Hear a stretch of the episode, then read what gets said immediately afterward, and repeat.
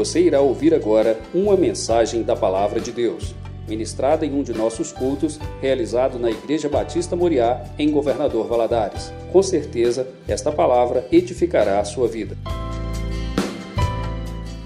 Vamos abrir a nossa Bíblia no livro de 2 Crônicas, no capítulo 15. Nós vamos dar aí continuidade aos nossos estudos. Segunda Crônicas, capítulo, capítulo 20, nós vamos. Não, desculpa, capítulo 15. Segunda Crônicas, capítulo 15. Eu amo tanto o capítulo 20 de Segunda Crônicas que penso que tudo é ele. Todos encontraram? Amém?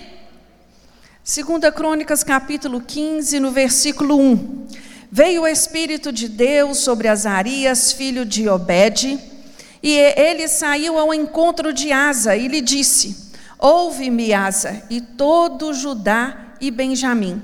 O Senhor está convosco quando vós estáis com ele. Se o buscardes, o achareis, porém, se o deixardes, ele vos deixará. Israel esteve por muito tempo sem o verdadeiro Deus e sem sacerdote que o ensinasse e sem lei. Na sua angústia, porém, se converteram ao Senhor, Deus de Israel, e buscaram e o acharam. Naqueles tempos não havia paz nem para os que saíam, nem para os que entravam mas muitas perturbações sobre todos os habitantes daquelas terras. Uma nação despedaça a outra nação, e uma cidade a outra cidade, porque Deus as conturbava com todo tipo de angústia. Quanto a vós, porém, esforçai-vos e não desfaleçam as vossas mãos, pois a vossa obra terá uma recompensa. Ouvindo as estas palavras e a profecia do profeta, filho de Obed, Esforçou-se, tirou as abominações de toda a terra de Judá e de Benjamim, como também das cidades que tomara na região montanhosa de Efraim. Renovou o altar do Senhor que estava diante do pórtico do Senhor. Congregou todo o Judá e Benjamim, e com eles os estrangeiros de Efraim e Manassés e de Simeão, pois de Israel vinham a ele em grande número, quando viram que o Senhor seu Deus era com ele ajuntaram-se em Jerusalém no terceiro mês, no décimo quinto ano do reinado de Asa. Nesse tempo, ofereceram em sacrifício ao Senhor, do despojo que trouxeram, seiscentos bois e seis mil ovelhas. Entraram em aliança de buscarem ao Senhor, Deus de seus pais, de todo o seu coração e de toda a sua alma. Todo aquele que não buscasse ao Senhor, Deus de Israel, seria morto tanto pequeno como grande, homem ou mulher, juraram ao Senhor em alta voz, com júbilo, com trombetas e buzinas. Todo Judá se alegrou deste juramento, porque de todo o seu coração juraram, de toda boa vontade buscaram ao Senhor e o acharam, pelo que o Senhor lhes deu repouso em redor. O rei Asa também depôs Maaca, sua mãe, para que não fosse mais rainha mãe, porque ela fizera um abominável ídolo, Azerá Asa destruiu o seu horrível ídolo, despedaçou e o queimou junto ao vale de, do Cedron. Embora não tenha tirado os altos de Israel, o coração de Asa foi perfeito todos os seus dias. Trouxe as coisas que seu pai tinha consagrado e as coisas que ele mesmo tinha consagrado à casa de Deus, prata, ouro e utensílios. Não houve guerra até o trigésimo quinto ano do reinado de Asa. Feche os seus olhos agora. Peça o Senhor para nos ajudar nesta manhã, compreendermos né, que tudo que está registrado na Bíblia está registrado para o nosso ensino, para a nossa correção, para a nossa admoestação. Nada aqui foi colocado por acaso, tem um significado.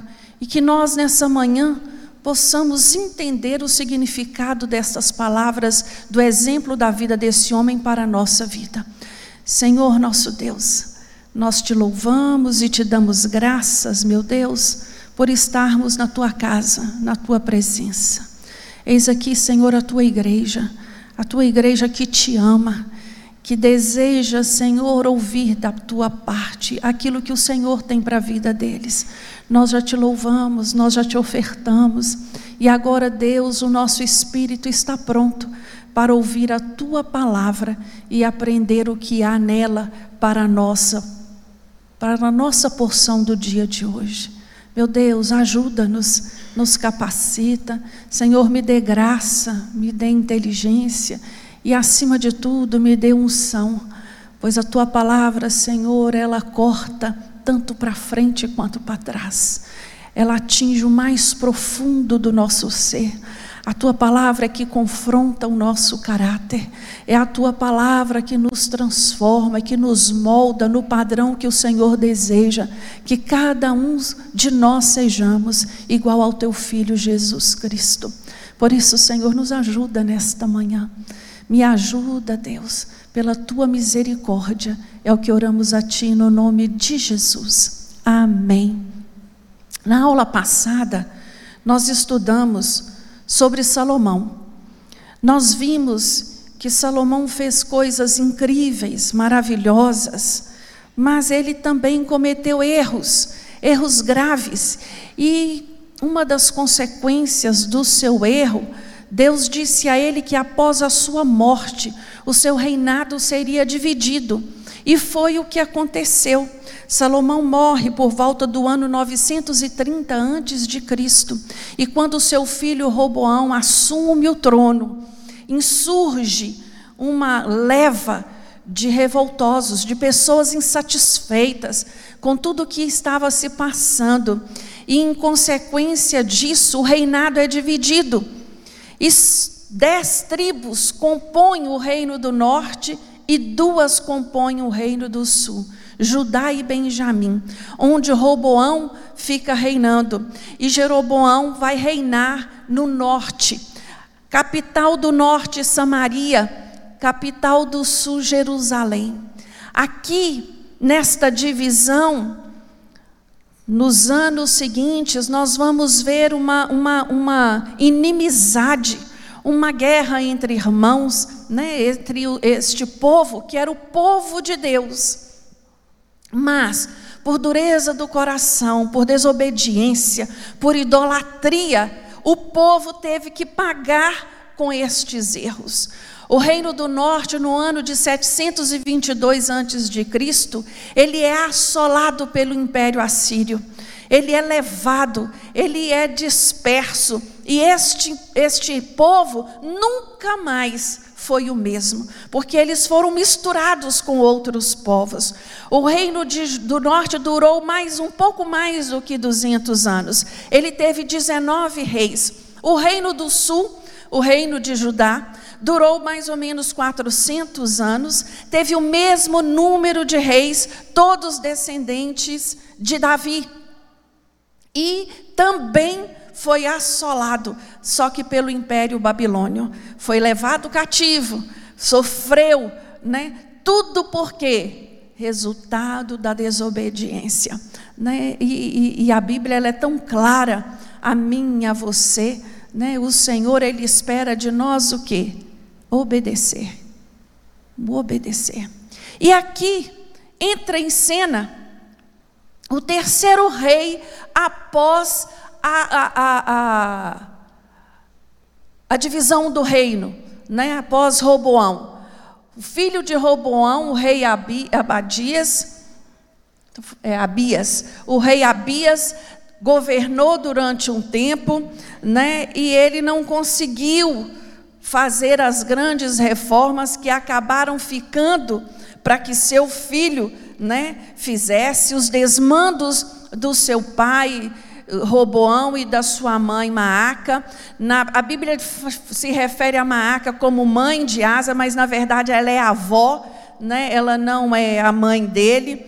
E, e, e fica aqui né, para Asa, o terceiro rei, após a divisão do reino, refazer né, consertar, reformar aquilo que estava destroçado na vida do povo. O reinado de Asa durou 41 anos. Durante este período, ele foi firme nas suas decisões. Ele tomou decisões muito duras a respeito da idolatria. E nós entendemos que toda reforma, ela exige o quê? Luta, coragem, empenho. Não é assim? Por quê? Porque confronta aqueles que estão acomodados, principalmente reformas que mexem com o sentimento do povo que muda a prática do povo. E foi isso que Asa fez, né? E a Bíblia diz que ele fez o que era bom aos olhos do Senhor. Asa vai fazer quatro grandes reformas, e é sobre estas reformas que nós vamos estudar no dia de hoje. A primeira reforma que Asa faz é a reforma espiritual. A palavra de Deus, no capítulo 15, que nós acabamos de ler, no versículo 8, nos diz assim: Ouvindo, pois, Asa, essas palavras que, e a profecia do profeta, filho de Obed, cobrou ânimo e lançou as abominações fora de toda a terra de Judá e de Benjamim como também das cidades que tomara na região montanhosa de Efraim. Asa, ele, ele entendeu por onde deveria começar a reforma. Quais as mudanças que deveriam ser tomadas primeiramente?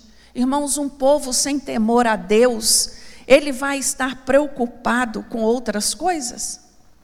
Não vai estar cada um vivendo o quê? Para si. Cada um cuidando de si, cada um fazendo aquilo que ele acha que é certo. Asa entendeu que era necessário exterminar a idolatria dentro do povo. Israel sempre sofreu pelas influências dos seus dos países vizinhos, pelas religiões pagãs vizinhas. Virava e mexia. Quando você lê o livro de Juízes, você vê isso. Uma hora eles estavam muito envolvidos com o Senhor, outra hora eles estavam distantes do Senhor, prestando cultos a deuses pagãos. E aqui este homem ele quebra todas as estátuas, ele queima os bosques que eram é, é, símbolos de adoração a outros deuses, ele faz uma faxina e ele manda Judá e a Benjamim buscar ao Senhor, o Deus de seus pais. Ele traz a memória daquele povo, a lei e os mandamentos do Senhor e a necessidade que havia para aquele tempo de estar na presença do Senhor. E essa necessidade foi só para aquele tempo? Não. É para os nossos dias. É para os nossos dias também. O agir correto de Asa partia do princípio da compreensão de quem era Deus. Eu gosto muito dessa afirmação, porque quando temos compreensão verdadeira de quem é Deus, o nosso agir é pautado nos princípios do Senhor. Não tem como alguém que se diz conhecer a Deus viver uma vida dúbia. Isso é impossível. Quando eu tenho compreensão correta a respeito de Deus, os nossos atos são resultados dessa compreensão. As minhas ações são resultados desta compreensão. Eu tenho entendimento de quem é Deus. Irmãos, uma má teologia, ela gera uma ética errada. E nós temos visto isso claramente nos dias de hoje ensinamentos tão errôneos sobre a palavra de Deus, que tem gerado um povo fraco, um povo débil na sua fé, um povo que duvida de Deus até quando a sua unha quebra. Isso é resultado da má compreensão de quem é Deus, é resultado da má compreensão do sacrifício de Jesus na cruz. Jesus morreu para nos salvar, para nos oferecer vida eterna, para nos livrar do castigo eterno. E esse, esse entendimento, cada um de nós devemos ter. Asa sabia quem era Deus. E ele entendia da necessidade desta reforma. E, e, e, o que mais me chama a atenção, porque este rapaz, ele foi criado numa, num ambiente que não foi muito favorável. A avó dele era uma idólatra. O pai dele foi um fraco.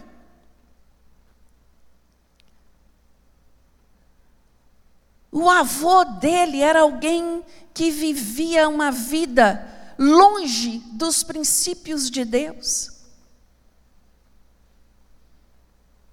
E este rapaz entendeu, quando assumiu o trono, que era a hora de mudar a, a, a direção daquela nação, que era a hora de fazer o certo.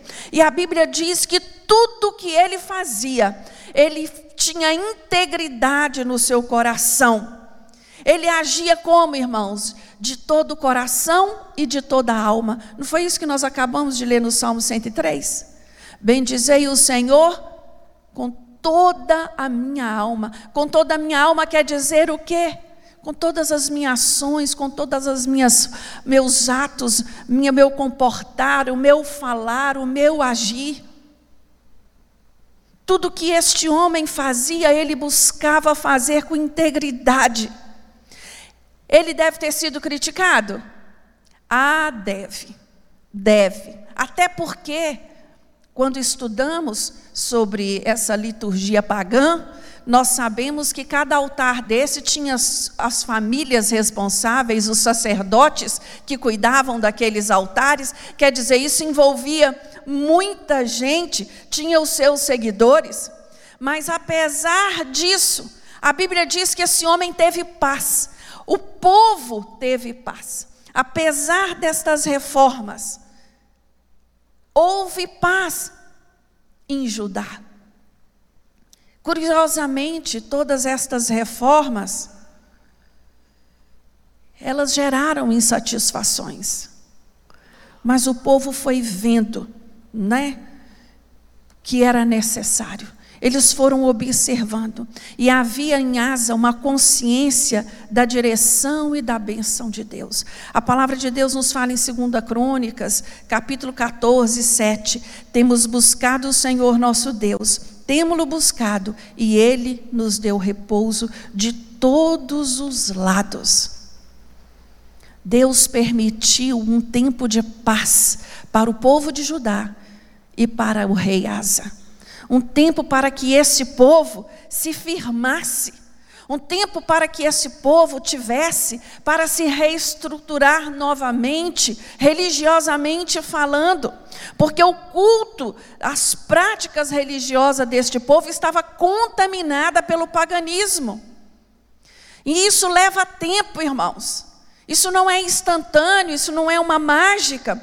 Então o rei começa ali o seu, o seu trabalho para reerguer aquela nação, primeiramente partindo do princípio espiritual. E é lindo quando nós olhamos para a palavra de Deus, Paulo, lá em Colossenses 3, 8, vai dizer ao povo de Colossenses para que eles se despojassem.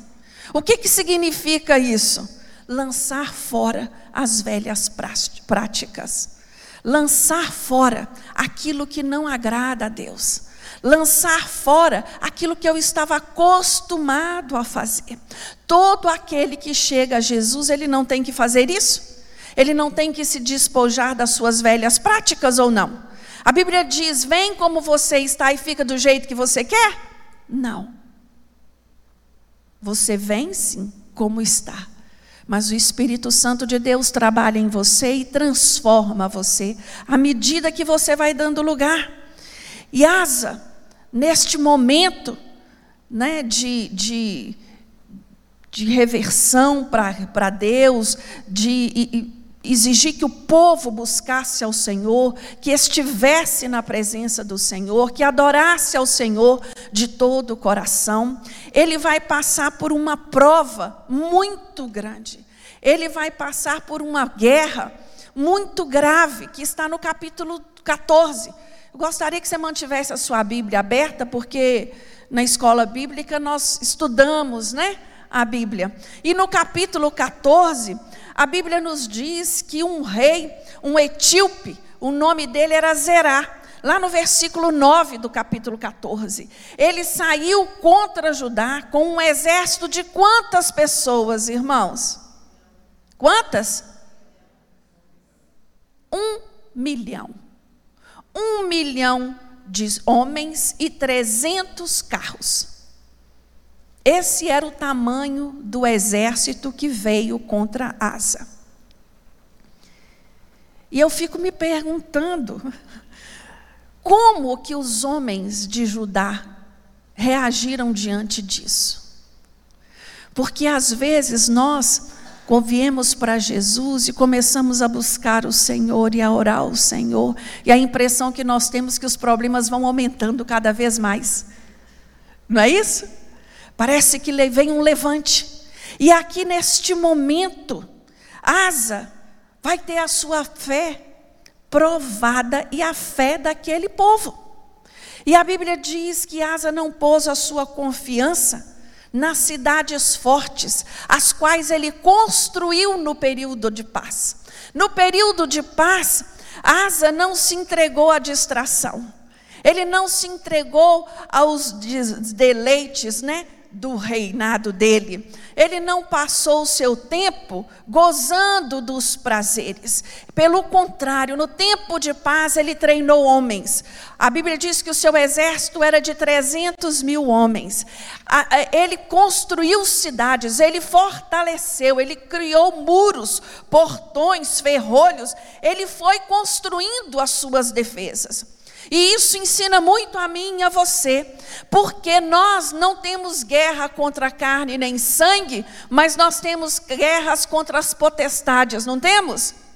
E no tempo de paz, o que eu e você devemos fazer?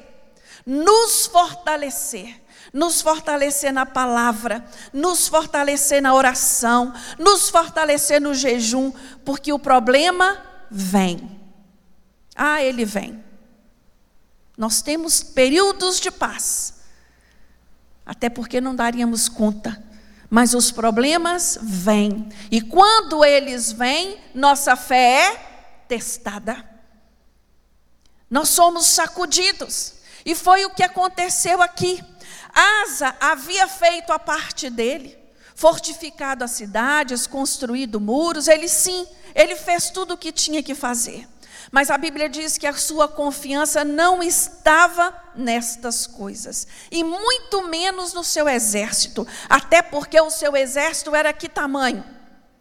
Pequeno demais diante do que estava vindo, né? A Bíblia diz que a confiança de Asa estava no Yahvé, o Senhor dos exércitos. Asa trouxe à sua memória os maravilhosos feitos que o Senhor já havia feito pelo seu povo no passado.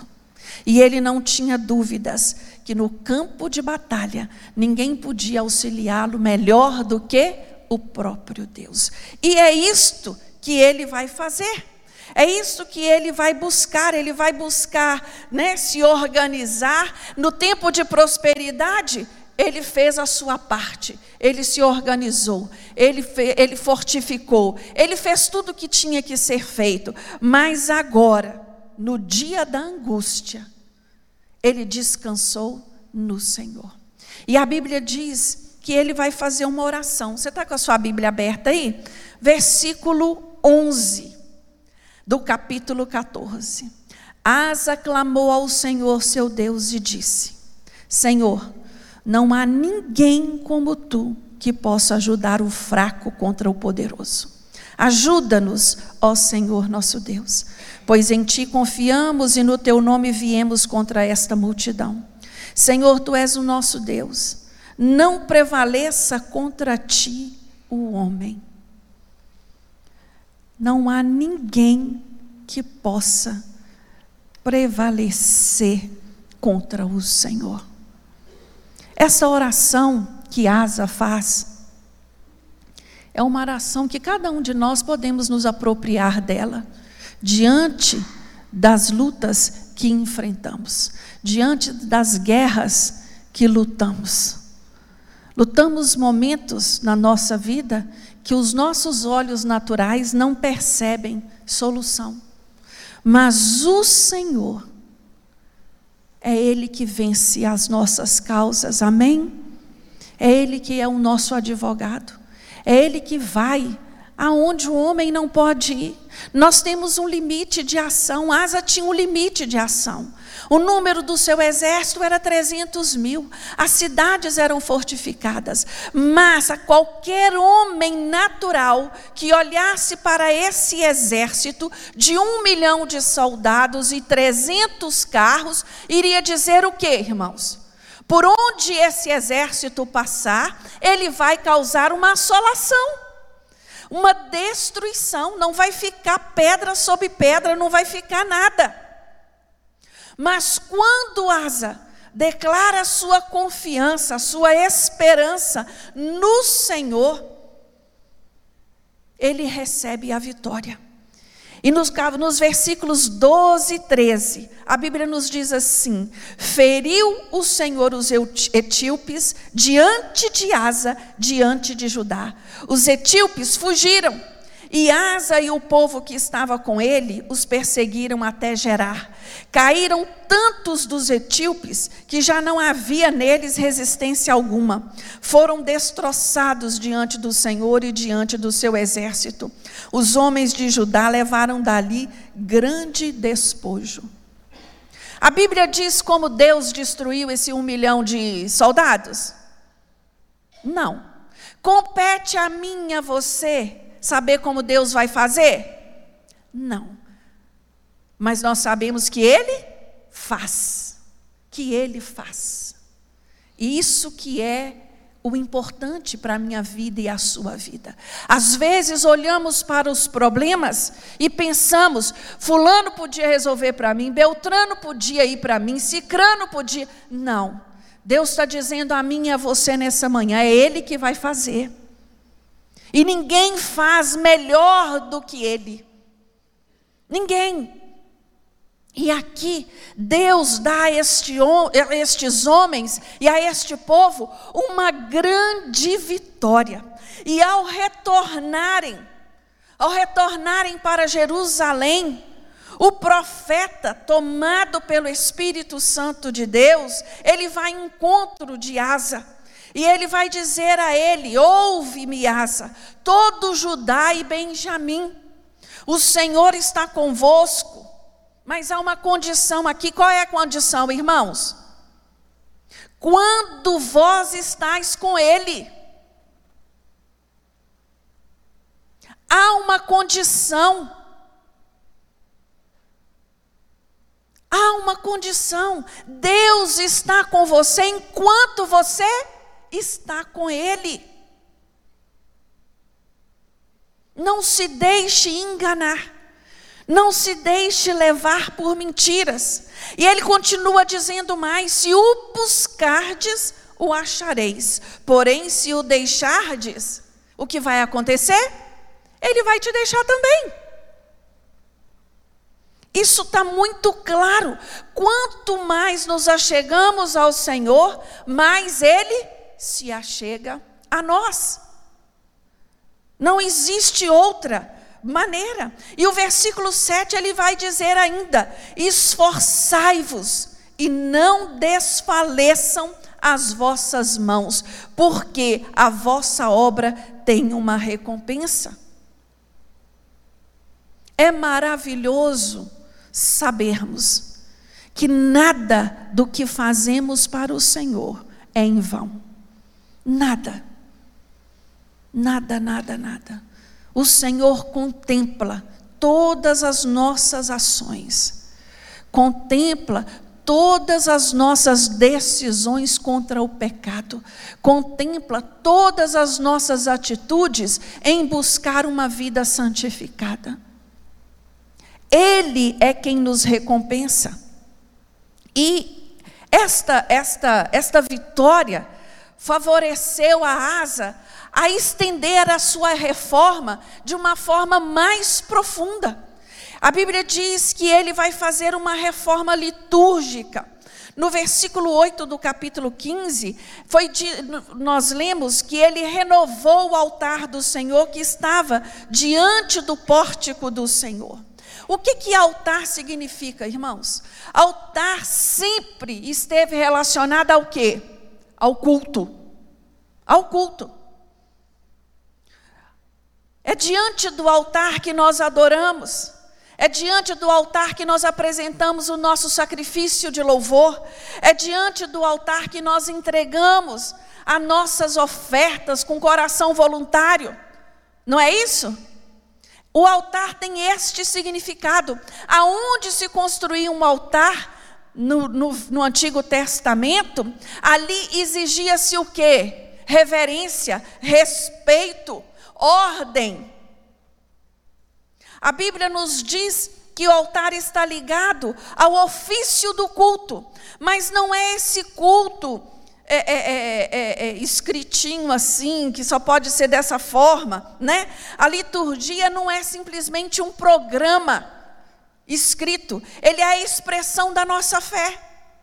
O culto ele é a expressão da nossa fé. A teologia em atos de adoração. Nós aprendemos como temos que adorar ao Senhor e praticamos no nosso culto congregacional. Esta, esta reforma que Asa promoveu, ele estava dizendo ao povo de Judá: tudo que for fazer para Deus, faça com que? Com ordem e decência. Não é isso que Paulo ensina lá aos primeiro, ao 1 Coríntios 14, 40? Tudo que for fazer para o Senhor. Irmãos, o culto, ele é um ato profundo, profundamente espiritual. O culto não é uma mera reunião. O culto não é uma distração. O culto não é um show. O culto, ele tem um significado profundo espiritualmente falando. Todas as vezes que adentramos por aquela porta, nós temos que ter isso em mente. Eu não vim aqui para bater cartão, eu não vim aqui para o pastor ver que eu vim, eu não vim aqui porque eu não tinha nada para fazer, eu não vim aqui só para encontrar com um ou com outro que eu gosto. Eu vim aqui cultuar ao Senhor. Eu vim aqui adorar ao Senhor. E o ofício do meu culto, ele tem que ser sincero de coração. Eu tenho que ter este entendimento. O culto ele tem a ver com a proclamação das virtudes daquele que nos chamou das trevas para a sua maravilhosa luz. Amém? É por esse motivo que estamos aqui. A nossa fé, irmãos, ela reflete, ela é refletida em nossos atos. O nosso agir está diretamente ligado à nossa compreensão de Deus. Então, quando eu entro na igreja, eu tenho esse entendimento de quem é Deus na minha vida. Asa a, a, a, paz do reinado de Asa foi interrompida por uma invasão de um milhão de etíopes. Asa entrou em combate com este exército de que forma? Orando, orando, clamando ao Senhor, proclamando quem era Deus.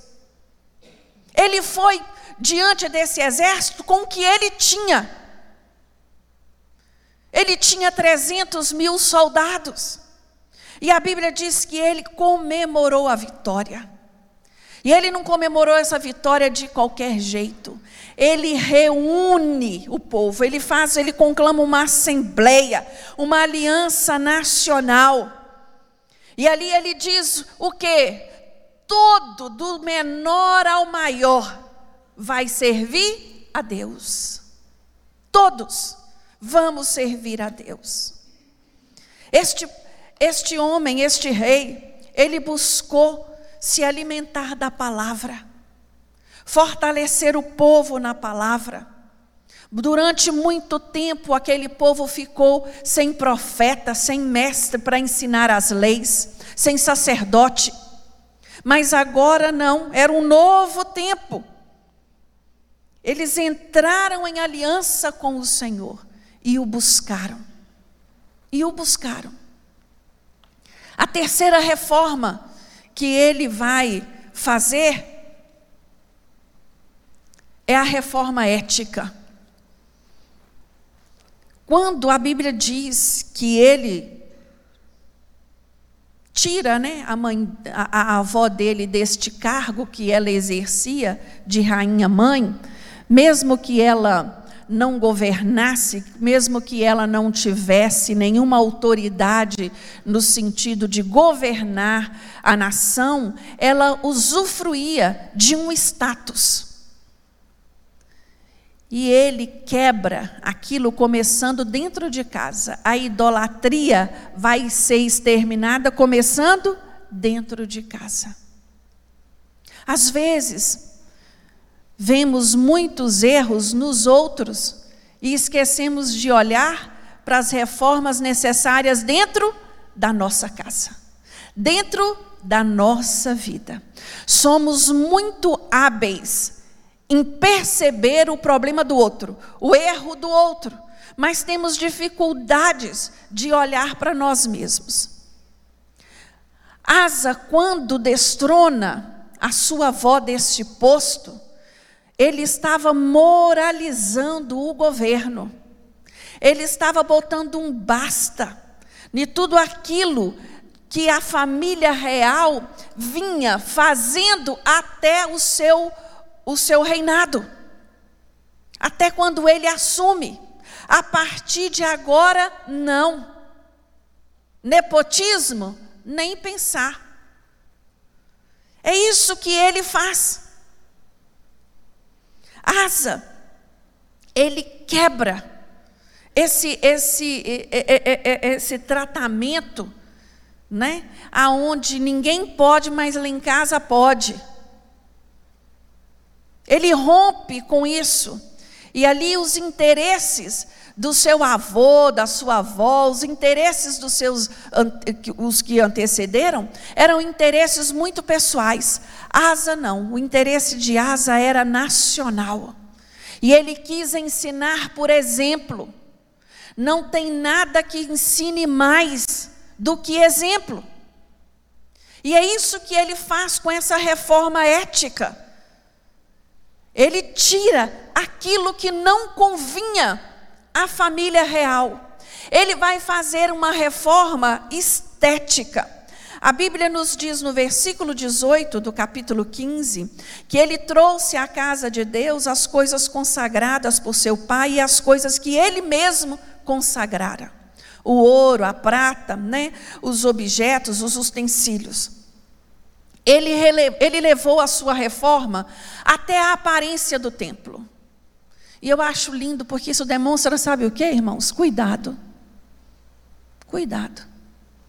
Ele não deixou o templo de qualquer jeito, a casa do Senhor de qualquer jeito.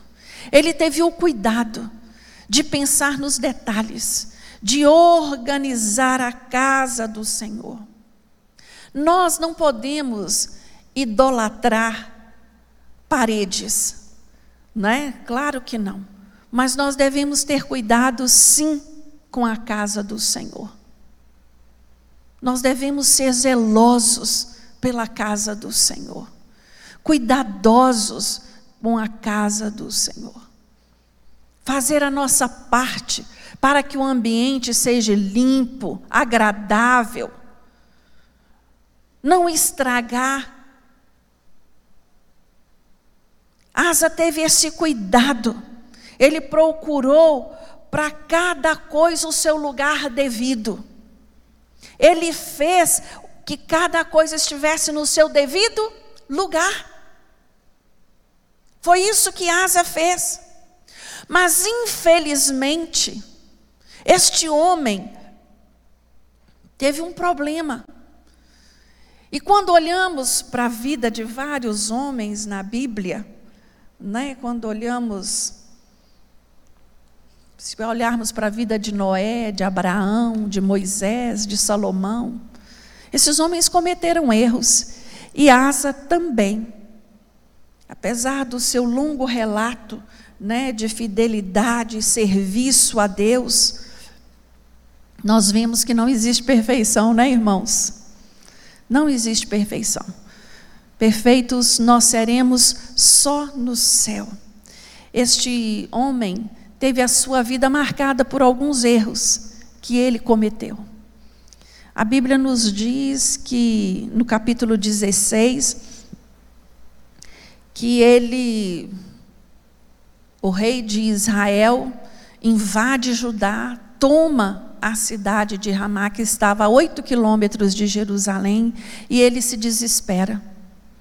Ele se desespera e, ao invés de buscar a Deus, ele busca uma aliança com o rei da Síria. Às vezes é inacreditável a gente ouvir uns relatos desse, não é?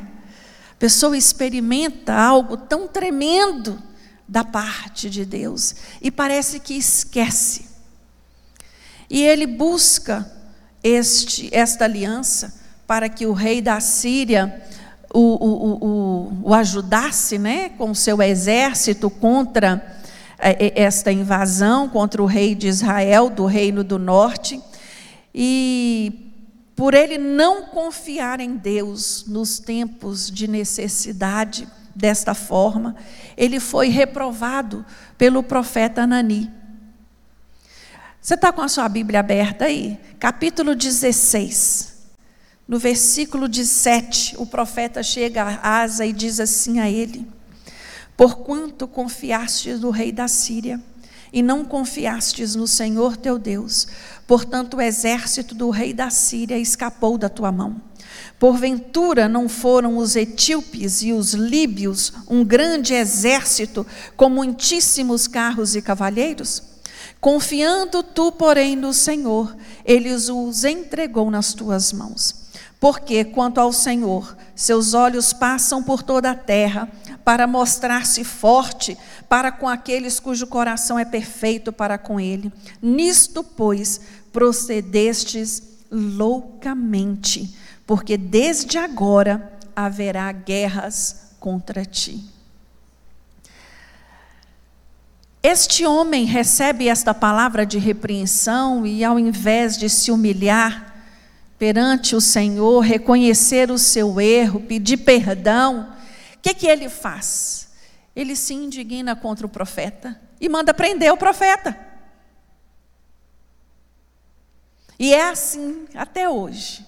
Nós não mandamos prender, mas a palavra de Deus é pregada e se ela me confronta, eu digo o quê? Não gostei dessa pregação. Nossa, eu não gosto quando essa pessoa prega.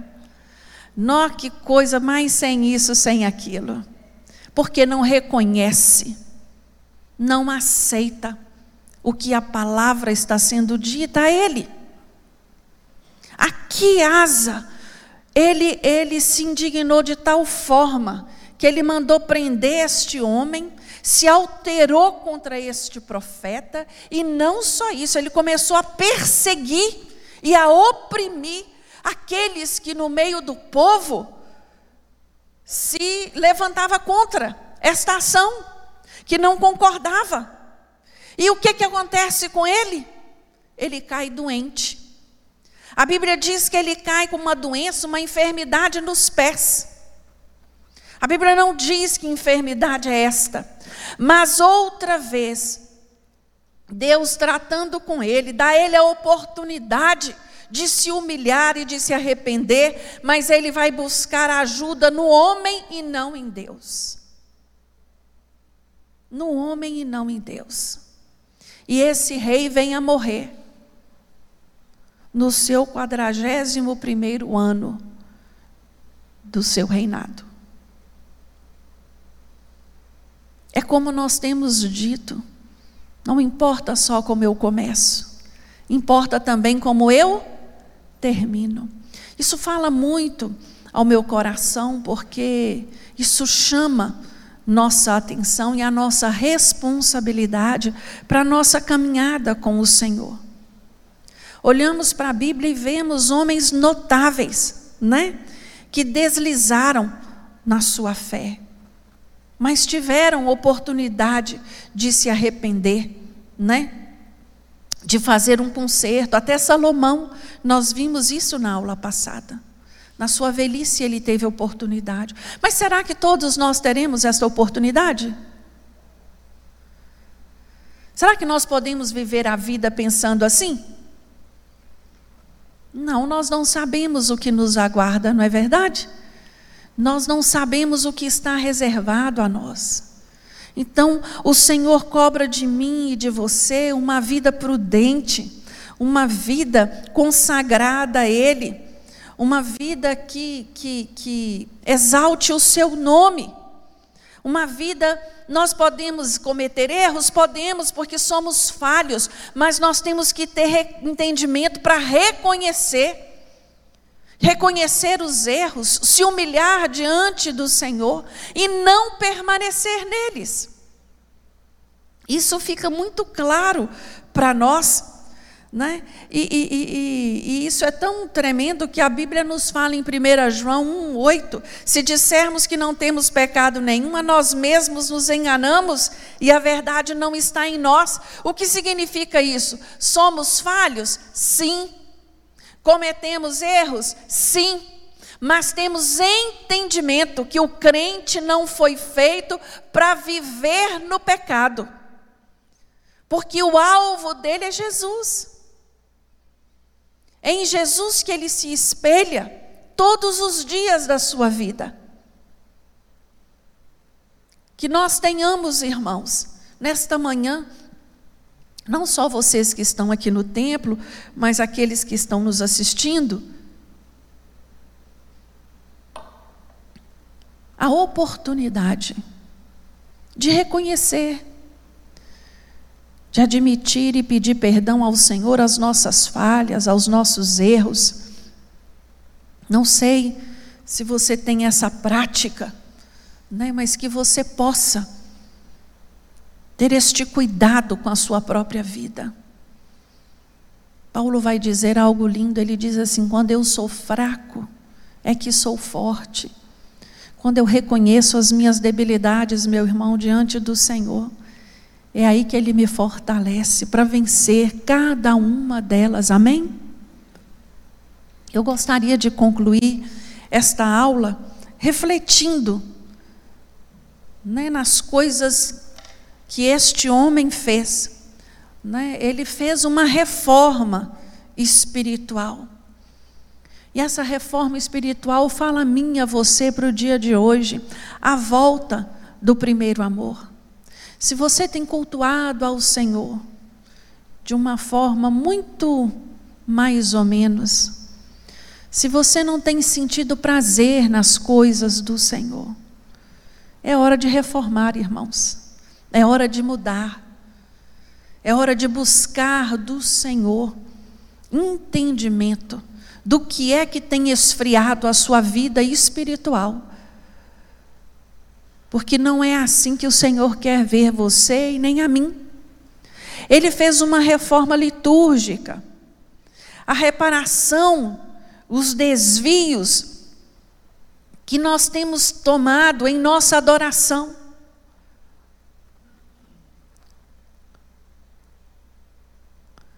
Temos visto aí, irmãos, muitos desvios na pregação do Evangelho a maneira como têm lidado com a fé dos crentes. Se você tem sido levado por essas falsas doutrinas, é hora de fazer uma reforma litúrgica, sim. É hora de observar os seus atos de adoração, como você tem adorado ao Senhor. Você tem sido um dizimista fiel? Você tem sido um ofertante na casa do Senhor? Você tem ofertado o seu tempo? Seu coração é um coração voluntário?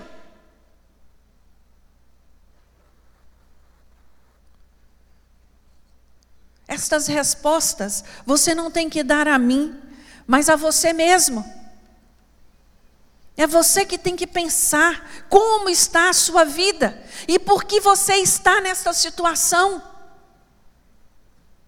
O que me trouxe até aqui? O que eu preciso fazer para mudar isso? Esta reforma passa pela reforma da ética. A reforma da ética diz a mim e a você o quê? A nossa conduta cristã é a mesma dentro da igreja e fora da igreja? Irmãos, é muito triste ouvir quando alguém fala, mas Fulano é da sua igreja? Quando nós levantamos a bandeira do cristianismo, quando nós nos identificamos quanto cristãos, o nosso papel é prestar atenção na nossa conduta. Temos que buscar uma conduta o mais correta possível, dentro da igreja, fora da igreja, na nossa casa, no nosso trabalho. Temos que ser referência. A Bíblia diz que somos chamados a ser luz na terra, sal na terra. Isso significa o quê? Fazer a diferença aonde nós estivermos. É simples assim. E ele vai terminar esta reforma com uma, ter, uma reforma estética, falando do conserto do templo, em refazer as coisas de Deus com zelo, com cuidado, separando o melhor para Deus,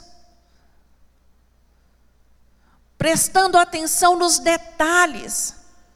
Não é porque é para Deus eu vou fazer de qualquer jeito, não. Eu vou fazer o meu melhor. Eu vou doar o meu melhor. Eu fui chamado para para filmar, eu vou fazer o que eu sei melhor, filmando. Eu fui chamado para receber na porta, para ser um atalaia, eu vou fazer o meu melhor. E assim em cada coisa que o Senhor me chamar dentro da sua casa. Eu vou fazer o meu melhor. Vou fazer com amor, vou fazer com zelo.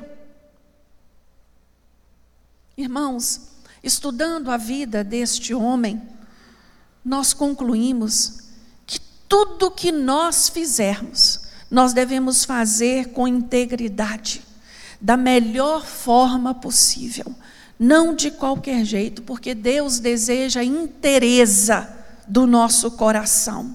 E a palavra de Deus diz que ele nos roga dessa forma: Dá-me, filho meu, o teu coração, e os teus olhos se agradem dos meus caminhos. Meus irmãos, que você possa se agradar dos caminhos do Senhor, que você possa ter prazer nas coisas do Senhor, que o Senhor seja a razão da sua alegria, o motivo de você estar aqui. Vamos ficar de pé?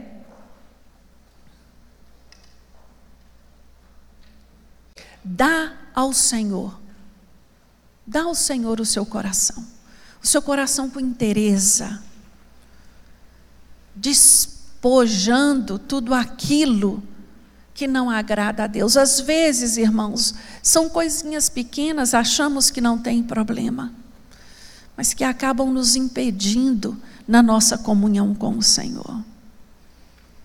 Coloque a mão no seu coração agora, por favor. Faça uma oração sincera a Deus. Senhor, eu entrego o meu coração, eu entrego a minha vida com toda a inteireza.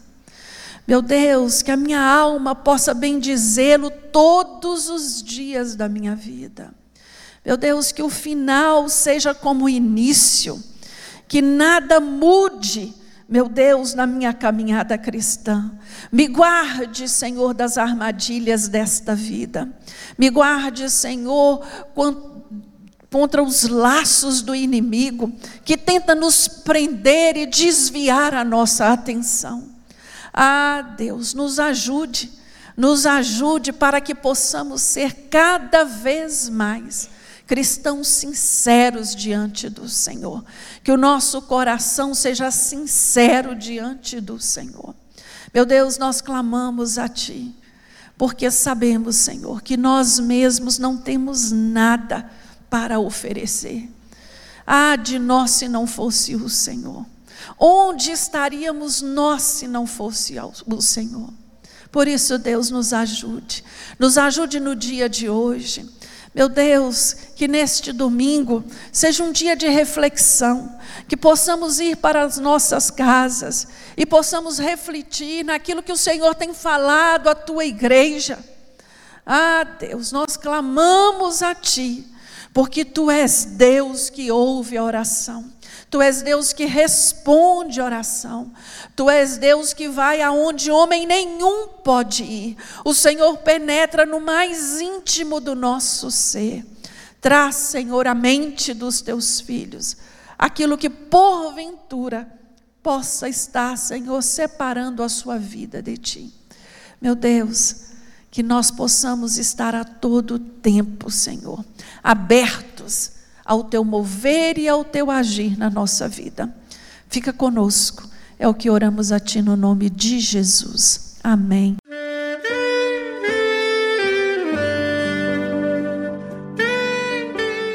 Querido amigo, Deus se interessa por você. Ele conhece as circunstâncias atuais da sua vida. Não hesite em buscá-lo. Em Jeremias 33, versículo 3, ele nos diz: Clama a mim e responder-te-ei, e anunciar-te-ei coisas grandes e ocultas que não sabes. Esperamos que a mensagem ouvida tenha falado ao seu coração e que você e sua família sejam abençoados pelo Senhor Jesus.